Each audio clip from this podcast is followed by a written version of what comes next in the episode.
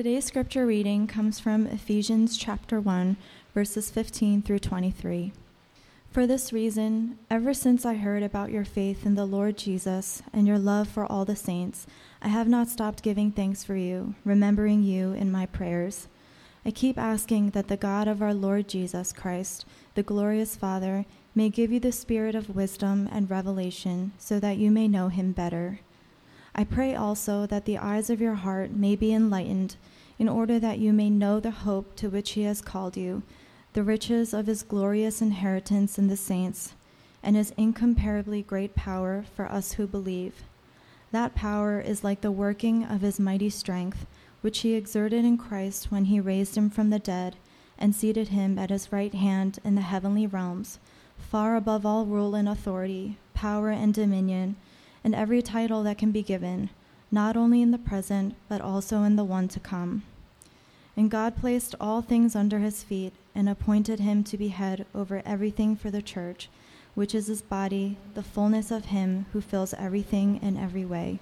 This is the word of God. Ephesians chapter 1, uh, verses 15 to 23. We've been looking at Paul's letter to the Ephesians. We're going to be doing that all year. And Paul's letter to the Ephesians is teaches us the foundations and the meaning of God's church. And what's the heart of the message? At least in chapter 1, you see in verses 17 to 18, Paul says, I pray that you may know.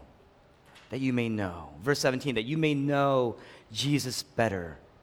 Verse 18, he says, I pray that you may know these three things, three things that come with knowing Jesus three things that in some ways some ways serves as a litmus, litmus test in becoming a christian. Now keep in mind paul's prayer is that you would know that you would know jesus.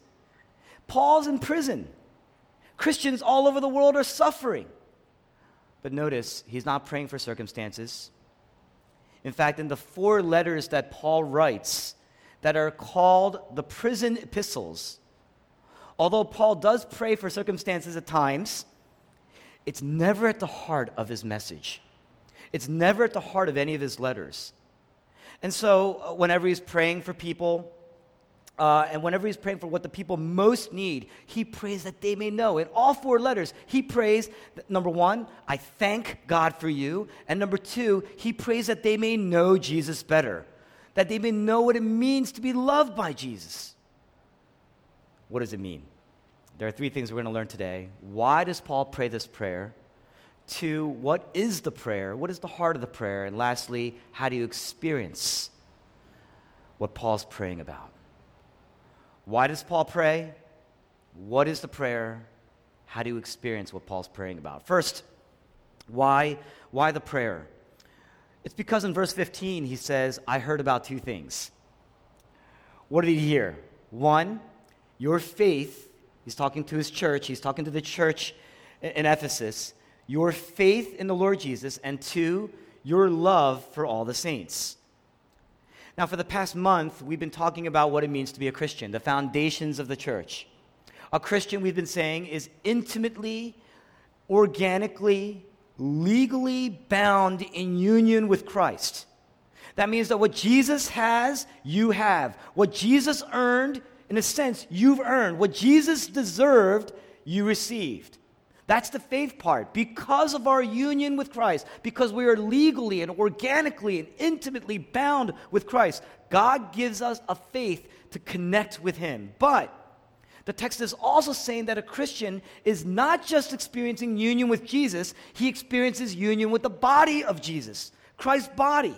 Love for all the saints. Now, one, let's look about, let's look at uh, faith in the Lord Jesus. In other words, what Paul's saying is your lifestyle may be important, but it doesn't define you. Your lifestyle may be important, but it's not determinant of who you are. Now, look, religious people say this they say, obedience, obedience leads to you being loved by God. Obedience leads to you being accepted by God. You may have, I was brought up in a church believing that pretty much half my life. That obedience drives acceptance. But that's not what a Christian says. The gospel says this God's acceptance, God's grace, the fact that God treasures you, the fact that God loves you, the fact that God showed that, demonstrated his love on the cross of Christ, that leads us to obedience. Religious people say obedience leads to acceptance. The gospel says acceptance leads to obedience. In other words, obedience is necessary, but it's not primary. Obedience is necessary, it's not sufficient. What you believe always comes first. Then comes the response. Now, you don't even have to think too hard about it, right? Think about this. If you go to your boyfriend, if you go to your girlfriend, you go to your spouse, you go to your a child, you ask, Why did you get me this wonderful gift? Why did you give this to me? And if they respond, Well, you know, if I don't, you're going to be angry, I know it. If I don't, then you're not going to love me, right? If I don't, then you're going to disregard me, you're going to reject me. Would you respond, Yes, love you, I taught you so well? Is that what you'd say? No, you wouldn't say that. You'd be sad. It would grieve you, it would grieve your heart. You would say this you would say, You know, you totally misunderstand how much I love you. You totally misunderstand my relationship with you. My love for you, that's what should drive why you do anything for me. Right? You get that? Now, why is that important? Today, irreligious people, they'll say this Who cares what you believe? What matters is how you live. Right? Who cares what you believe as long as you're living right, as long as you live a good life? That's what matters. On the other hand, you have religious people. A religious person would say, How you live defines what you believe. In essence, both irreligious and religious people are saying, What matters is how you live. That's what defines you, right? Christianity says something completely the opposite. The gospel says, What you believe always drives what you do. What you really believe will drive what you do. Your lifestyle is necessary, but it's not sufficient. Today we have this term, it's called apocalyptic dating, apocalyptic sex. It kind of sounds like what it is. In other words, if all we are are chemicals that have just randomly, chaotically collided to become who we are, to become life, if life is random, coming out of chaos, then what meaning is there? Because there's no end. There's no heaven, there's no God, there's no, there's no hell, there's no end. So, what meaning really is there? And so, when this world comes to an end, there's nothingness. There's absolutely nothing. So, what's the point then of living right? What's the point of studying hard? What's the point of staying sexually pure? What's the point of any of these things? Because there's no meaning. There's no meaning to my life, there's no meaning to your life. I'm just going to live the way I'm going to live. What's the point of staying sexually pure? And you know what? That philosophy, that mentality is ruining our teenagers, it's ruining our college students. It's preventing people from living rich lives, true intimacy born out of relationship, in process, into marriage, into commitment, into union. It's ruining people's lives in that respect. It's ruining people, single people, from living very, very rich single lives. And so, in this connected world, we have people who are living, society is much more fragmented, distrusting, lonely than ever before. No matter what you claim your beliefs are, what you really believe defines you. What you really believe, you'll base your life on that. What belief makes you a Christian? People say, well, you see, to be a Christian, it means you need to go to church, you need to trust what the Bible says, you need to obey what the Bible says.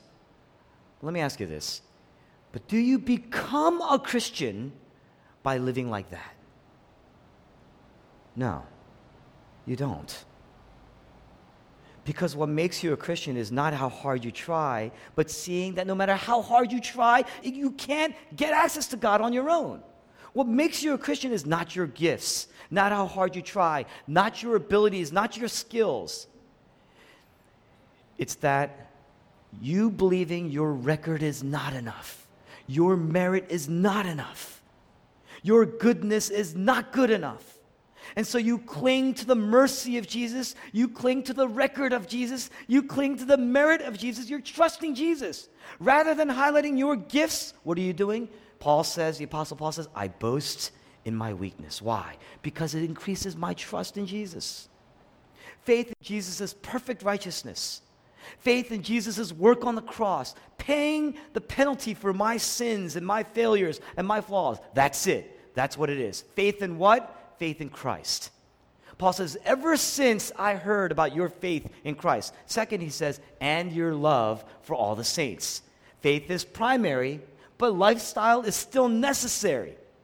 It's not sufficient, but it's necessary.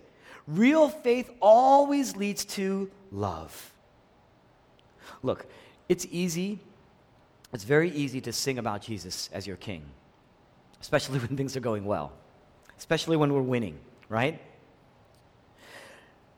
But if you really believe in your heart that your bank account is primary, or that your children are primary, that your marriage or getting married is primary, or your reputation is primary. If those things sit as primary in your life, in your core, they will sit as the center of your motivation. They will consume your day. They will consume your thoughts. They will consume your anxieties, what you pray about, what you work for, what circles you hang in and you will be devastated if something threatens those things. You will be devastated if you lose those things. And that thing will shape how you view other people, how you treat other people. You're going to wonder is that person good for my bank account? Is that person good for my children? Is that person good for my reputation? Faith in Jesus always, always leads to love. Why? Because it takes away the anxiety it takes away the selfishness. It takes away the ego and the pride. It takes away the jealousy. It takes away the judgment. All those things are gone. Think about how we judge people. If you've grown up in the church, surely, like me, you've judged other people. Think about how you judge people in the church. You look at how someone dresses, you look at what words they use, how they speak. I'm not trying to give us make us self conscious, right? But you look at how we dress and how we speak, how we pray, how we carry ourselves in the church, and you say to yourself, in your heart, you're not going to say it out loud. In your heart, you're going to say, that person is probably not a Christian. That person can't be a Christian. Why do we do that? It's because we're forgetting that faith is primary. If lifestyle was primary, King David, he did terrible things. The Apostle Paul, who wrote this letter, did terrible things. The apostle Peter did terrible things. Meanwhile, Jesus in Mark chapter 5 comes to a woman. She comes to a woman who's been bleeding for 12 years, hasn't been in a temple for 12 years because she's unclean, doesn't know theology, doesn't has wrong theology for that matter. If I, touch, if I just touch his clothes, then I'll be healed. She has terrible theology, doesn't know Jesus, heard about Jesus, hasn't been in a temple, doesn't hang with the religious folk, outcast, didn't live a good life. Doesn't even know what a good life is, so to speak. But after she's healed, you know what he says to her? Your faith has healed you. You can't ever say, well, a Christian wouldn't do that. A Christian doesn't do that. If you do, you don't get the gospel. You do not understand the gospel. The gospel takes away your ego, the gospel takes away judgment. Notice Paul says the love, love for all the saints. By saints, he's talking about all Christians. All Christians. He says this in all his letters. Now, think about this. Most likely, this letter was circulated to multiple churches throughout the region of Ephesus, multiple churches. And so it's not like the Apostle Paul knew every single Christian in Ephesus. He's writing to the church in Ephesus as one body, and he's saying, I heard about your love for Jesus, and I heard about your love for the body of Jesus. Your respect, your honor, your love, your care for one another. You don't judge people. You don't hold biases against them. You don't gossip about other people. You just demonstrate love. Friends, that is that's a warm church. That's an inviting church. That's the church of Christ. Why is that important? Before you became a Christian, what mattered? Before you became a Christian, your social circles, being in is primary, most important. It's a lonely world. It's a dangerous world, lonely world. Being in, so important. And the reason why is because it gives you a sense of worth, feeling accepted, being known.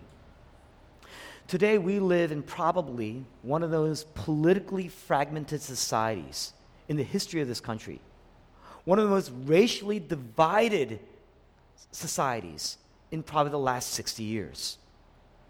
Where does that come from? It's because deep inside there's this insecurity. And that insecurity has been there ever since the Garden of Eden, way back. If you've ever opened up a Bible, Genesis chapter 1, way back, the Garden of Eden. In the garden, there was trust. In the garden, there was union. In the garden, there was acceptance.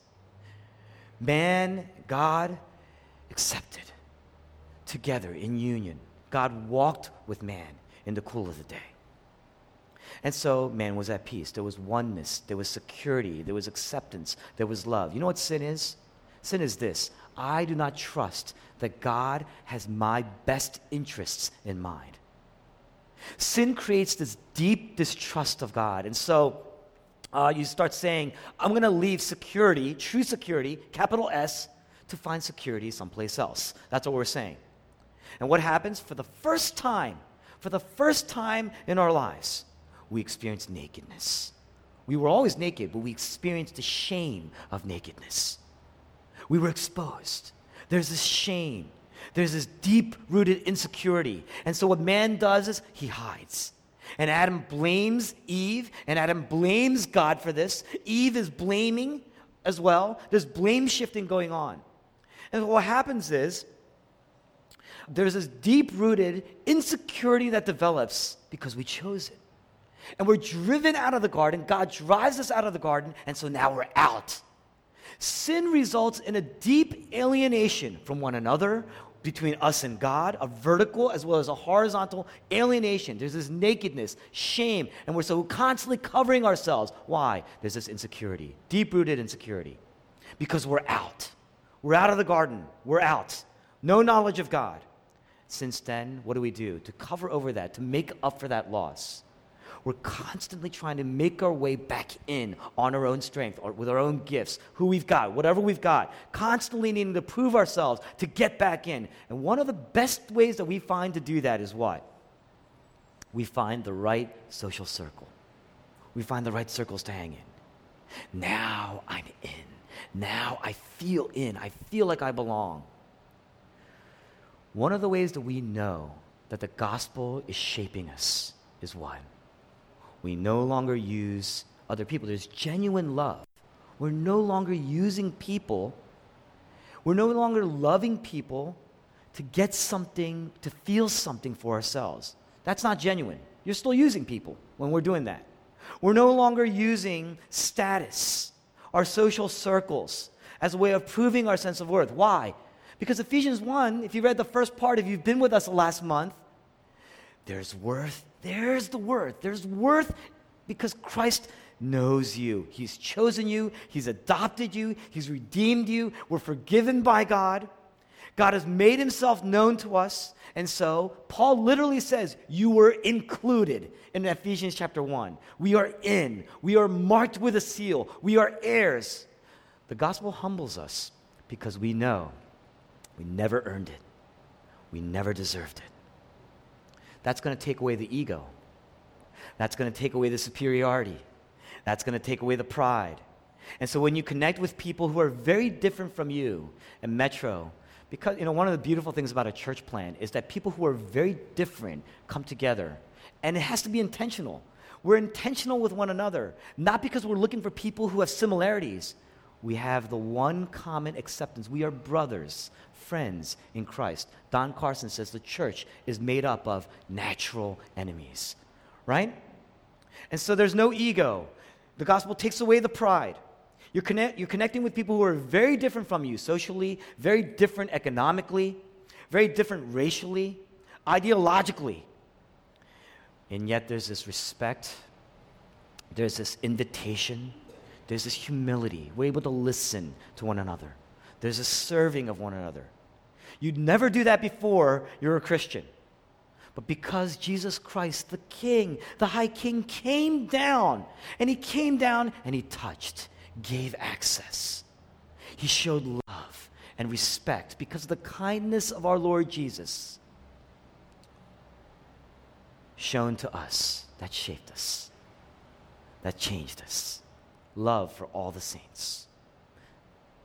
Then the church stops being a social center, although deep relationships always form, and becomes a mission center.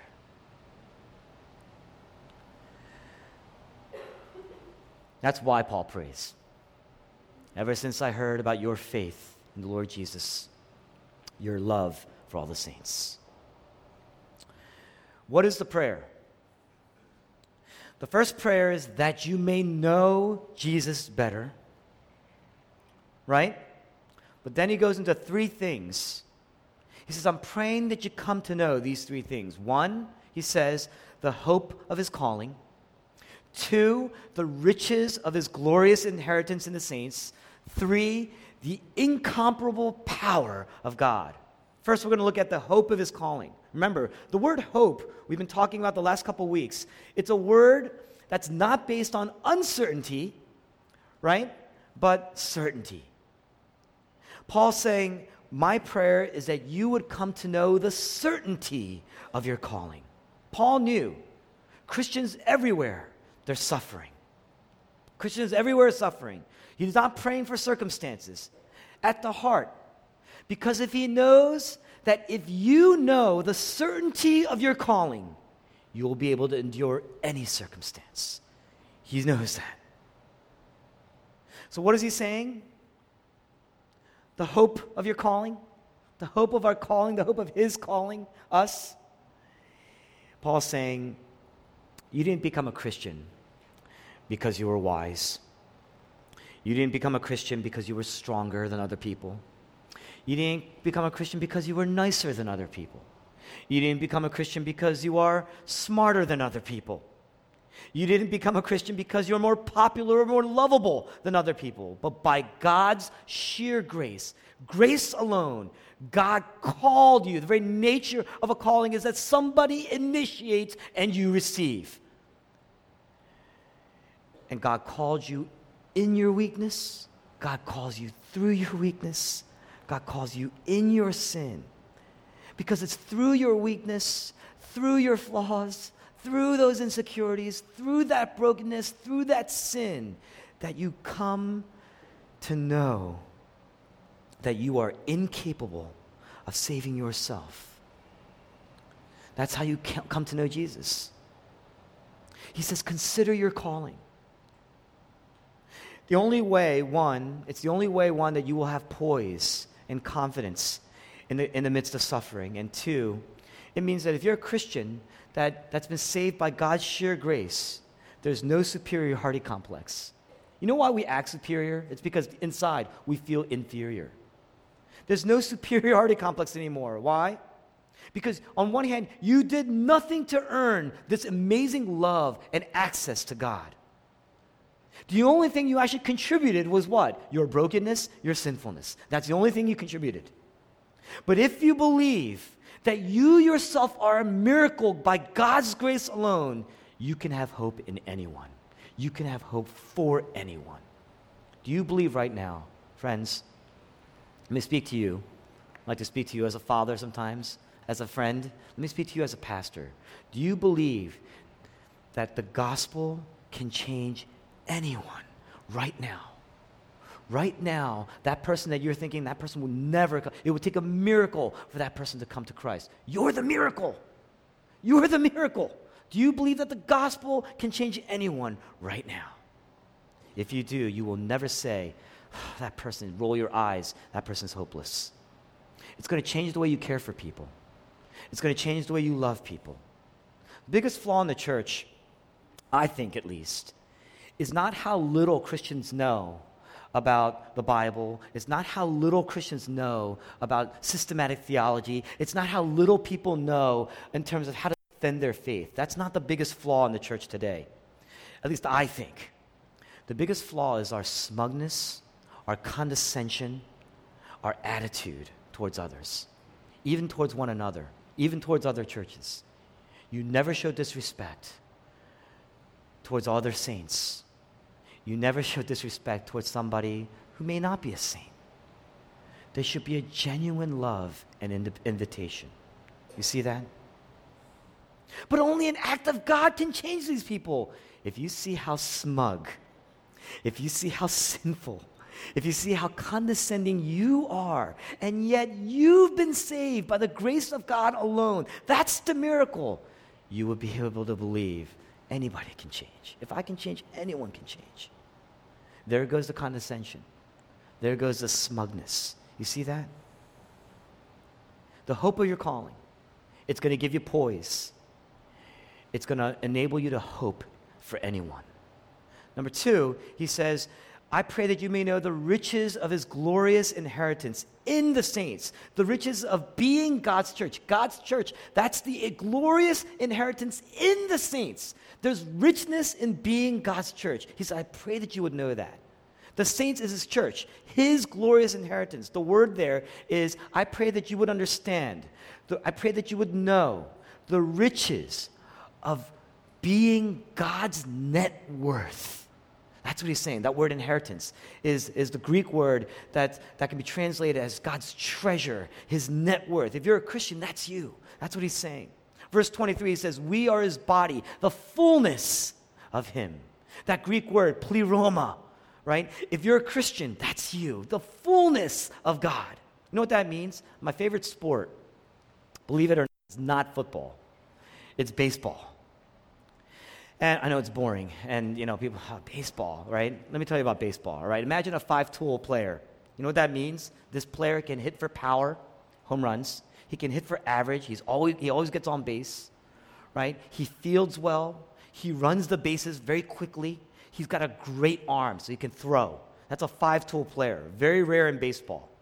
That means that this player coming out of high school has tremendous potential. His rookie year, he walks up, he blasts 20 home runs. Big, skyrocketing home runs. Solid season. Now it's his second year. He's seasoned. He knows now what he needed to do to prepare in the off season for this next year. He's eating all the right foods. He bulks up a little bit. He's practicing. He's studied the pitchers. Now he's faced them once before, so he knows these pitchers. He's ready for these pitchers. He gets up, he's focused, he's seasoned, he's worked out, he's studied. And this year they're saying he's on pace to break records. What do they say?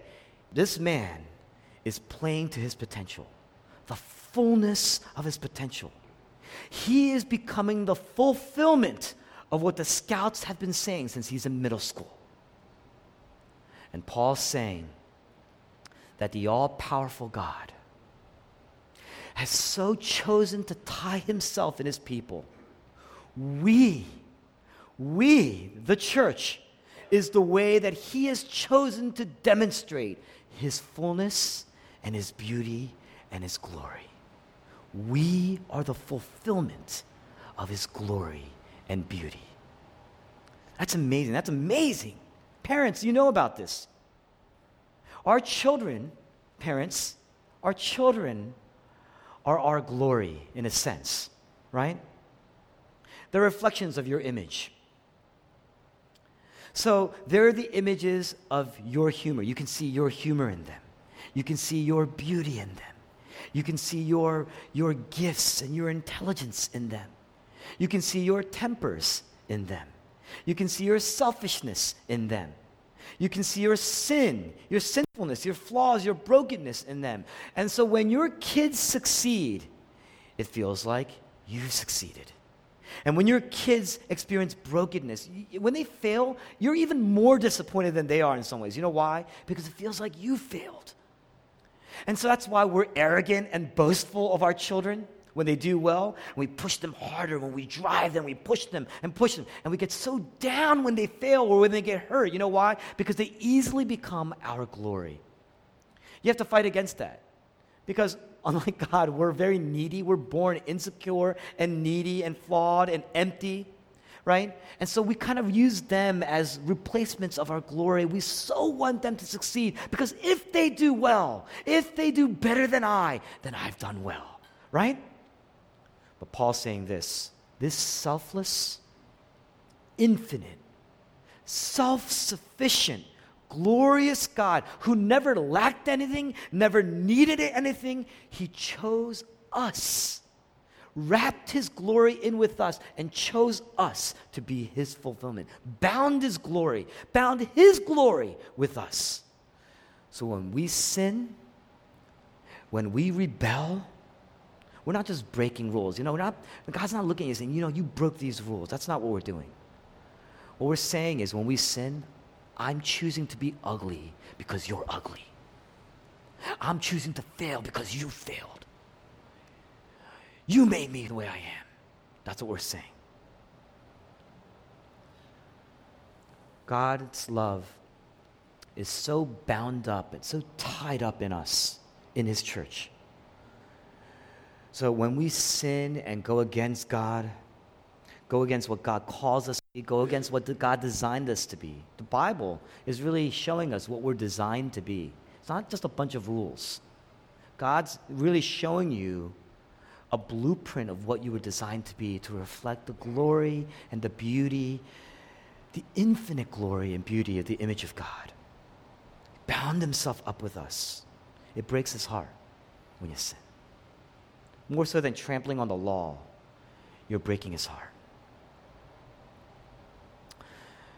Paul saying, My prayer is that you will know the riches of being God's treasure. Thirdly, he says, I pray that you would know the incomparable power of God. Verses 19 to 20. This is the power that brought us to faith. That's what he's saying. This is the power, the power that raised Jesus from the dead, the resurrected Christ. And verse 20, verse 22, he says, This is the power by which the king rules everything in the world for the church.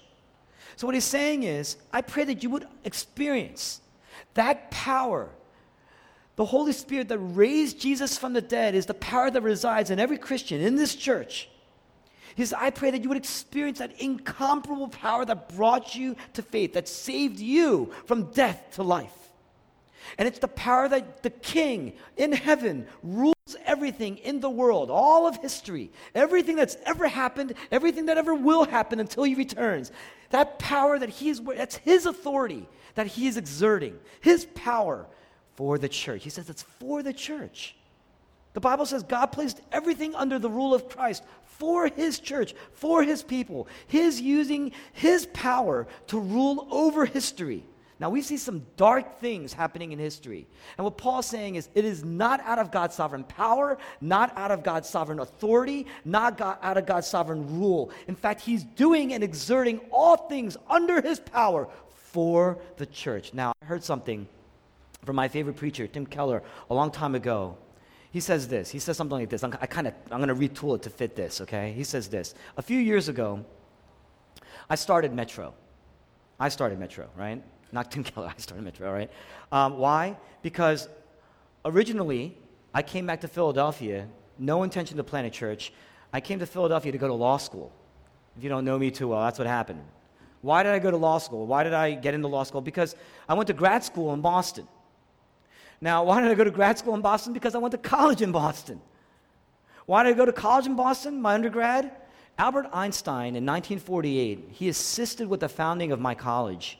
He wanted my college, he wanted an American education to offer an opportunity for bright Jewish students. Why? Because the world was embroiled in war, a global war. The world was engaged in a war to defeat tyranny in Europe. So you have Churchill and Eisenhower and Franklin Roosevelt, Dunkirk, Normandy. Has your life changed at Metro? Has your life been changed by being here in this community? Paul saying Dunkirk, Normandy, Einstein, Eisenhower, Roosevelt was for you. Everything under his rule for the church. God is using and has used history. God has placed everything under the rule of Christ for the church, for the saints, for you. You know what that means?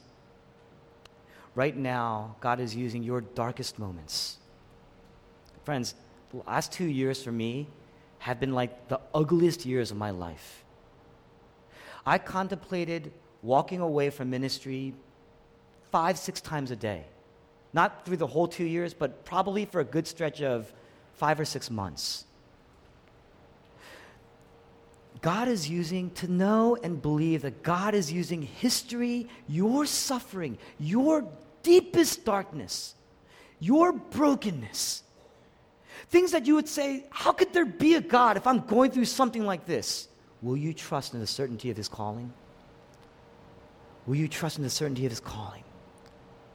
That you are the church, the richness of God's glorious inheritance Will you trust in the power of God working through even your darkest experiences, darkest moments for you? You know, the Bible doesn't say that all things are good. The Bible doesn't say that. If nobody understands suffering more than a God who suffered. Nobody understands darkness more than, you know, when Jesus hung on the cross, darkness came. Nobody understands darkness more than Jesus but to know that God works through that darkness to bring the light of glory and salvation in your life. Paul's saying, My prayer is that you would know that. That's his prayer. How do you experience it? In verses 17 to 18, Paul says, I pray that you would get the spirit of wisdom and revelation right? He's saying that, that your eyes will be enlightened, that you will be illumined. That's what he's saying. When we say, I've pastored and counseled quite a number of people here, and uh, you know, a lot of times they come to me with a problem, and we're talking through things. Inevitably, we get to the gospel. And they say, I know, but I'm still anxious. I know, but I still feel this way. The reason is because you don't really know. It's not in your heart. At least not in your heart. You don't know. When you say, I know the gospel, but, right there, it means you don't know. You don't really know. What I'm saying is, you may know it, but it hasn't shaped you, it hasn't changed you. And so you're deceiving yourself when you say, I know. Because Paul's saying, I'm praying that you know. It's because you don't know. Even though you know, Paul wants you to know, right? There's a difference, right? That's what he's saying, right? I want you to take hope in knowing that God can make things so real. God can make things so real. Right now, there could be clouds hanging over your life. Does that mean that there's darkness forever? Does a child sit there? I mean, as a child, you may think that. When, when he sees dusk for the first time in his life, he's going to wonder if it's his first time will there ever be light again? Right? And you can say, trust me, there's going to be light. Let me tell you this a lot of us broken. We come from very broken contexts, a lot of suffering. Friends, I, I, understand. My father was murdered at the age of five. I can share with you about suffering. Not to go tit for tat with you, but I understand. Okay? If there's clouds, dark clouds in your lives right now, and there's a lot of suffering and a lot of brokenness. And I cannot nor want to minimize any of it. Does that mean there's no sun? One day, one day, the clouds are going to go away and the light will shine. You'll see it. So be ready, prepare, do the things that we're always called to do. What he's saying right here. Pray that prayer for yourself that you would know. Just keep praying that prayer that you would know. Meditate on these truths until the clouds roll away and there's light, and then everything starts to make sense. It takes a while, it's a process, it takes a while. Okay? God will make things, God can make things so real that your despair itself could be removed. Remember that phrase, Lord of the Rings? Forgive me for my despair. Forgive me for my despair. What you can't do is, you can't say, it's dark, I'm suffering, so I'm praying, I'm just going to keep trying. I'm going to keep trying, I'm going to start to work. I'm going to start to do things. Clearly, I'm not doing something right here. You can't do that. That's not Christianity. Paul prays for a spirit of wisdom and revelation so that you would really know. How do you know? In John chapter 14 through 17, it's about three chapters there, about three or four chapters. Jesus is talking about him returning to the Father. And then what he does is he begins to pray. And he prays for the church, he prays for you. Jesus Christ, God the King, came down. And what he does on the night he's being betrayed, he prays for the church. And what he prays is this. In John 17, he says, They knew with certainty that I came from you, and they believed. And he says, I've sent them. He prays that they would be with me. There is the hope.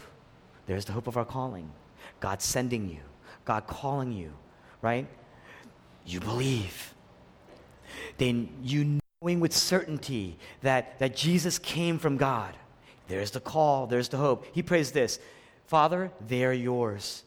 And all I have is yours, and all you have is mine. And glory has come to me through them. In other words, I have tied up, I bound up my glory with these people. There is the riches, there is the glorious inheritance in the saints. He prays, Father, protect them by the power of your name. There's the power, that incomparable power.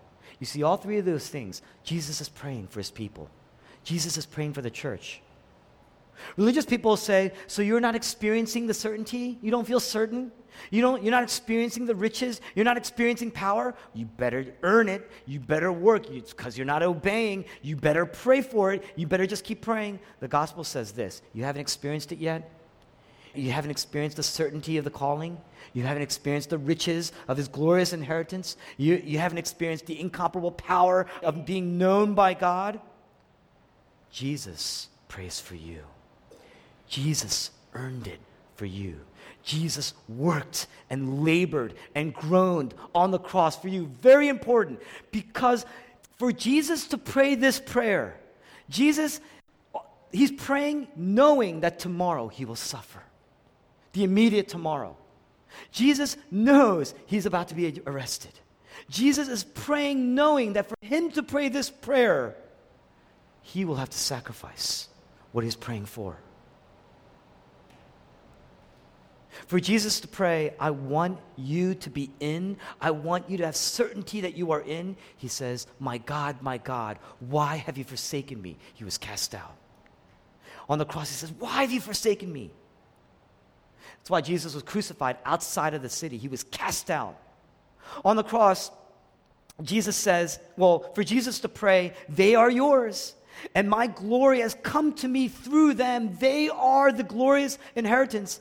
For Jesus to pray that prayer, he says, My God, my God, why have you forsaken me? He was disowned on the cross. It's the only time in the, all the Gospels that Jesus doesn't refer to God as his Father. He was disowned by God. Why? So you could be in, you would be that treasure of God. You know, God looks at Jesus as he was being baptized and says, This is my son whom I love. He was doting on his son. And yet on the cross, he rejected his son. Why? So that you would be accepted, you would be in, that you would be treasured by God. Do you know that? Every time you look at the cross, you see that you are treasured by God. You are loved by God. For Jesus to pray, I want them I want them to be protected by your spirit, that they would experience power. For Jesus to pray that you would be endowed with power, he had to give up power. On the cross, he says, Into your hands I commit my spirit.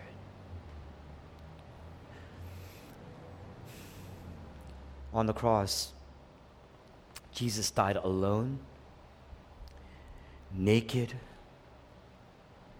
poor, stripped naked. There is the insecurity the wrath of God pelting him, pouring out.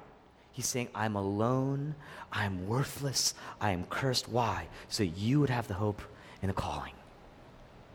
This is an invitation. Jesus Christ was rejected and became worthless so that you would be the great inheritance. Jesus Christ was drained of his power. Why? So you would be endowed with his power. On one hand, yes, we have to pray. You need to, as, as part of application, you need to pray this prayer. If, you're not, if there are moments of darkness and you're just not experiencing this, the hope of your calling, that you are God's treasure, you're not experiencing that power, the power that raised Jesus from death, so you can overcome sin in a sense, so you can battle against it every day, every moment. You need to pray Paul's prayer for yourself. Let that be your prayer. Please open my eyes because I don't see. Please open my heart because I don't know. You have to meditate on these truths. Take this, take these truths, rest on it. What does that mean? It means take this word. You're going to get together in your community groups, plug into community. And I say, plug into community, you take these words, and when you share what you're sharing is, if I really believed in the gospel, how should my life be different today? Meditate on it. Think about it. Ponder on it. Contemplate it. Meditate. Be specific. But neither of those things mean anything without reflecting on and seeing and trusting the gospel. Where does hope come from? Where do the riches come from? Where does power come from? Look to the cross, and there you see it. Jesus pouring out and saying, It is finished. In other words, I have paid the debt so you would be endowed with power and richness and God's calling. Trust in Him. Be captivated by Jesus' beauty. Be captivated by His grace, and you will know. You will know Jesus better, and you will know everything that you have in Christ. Let's pray together.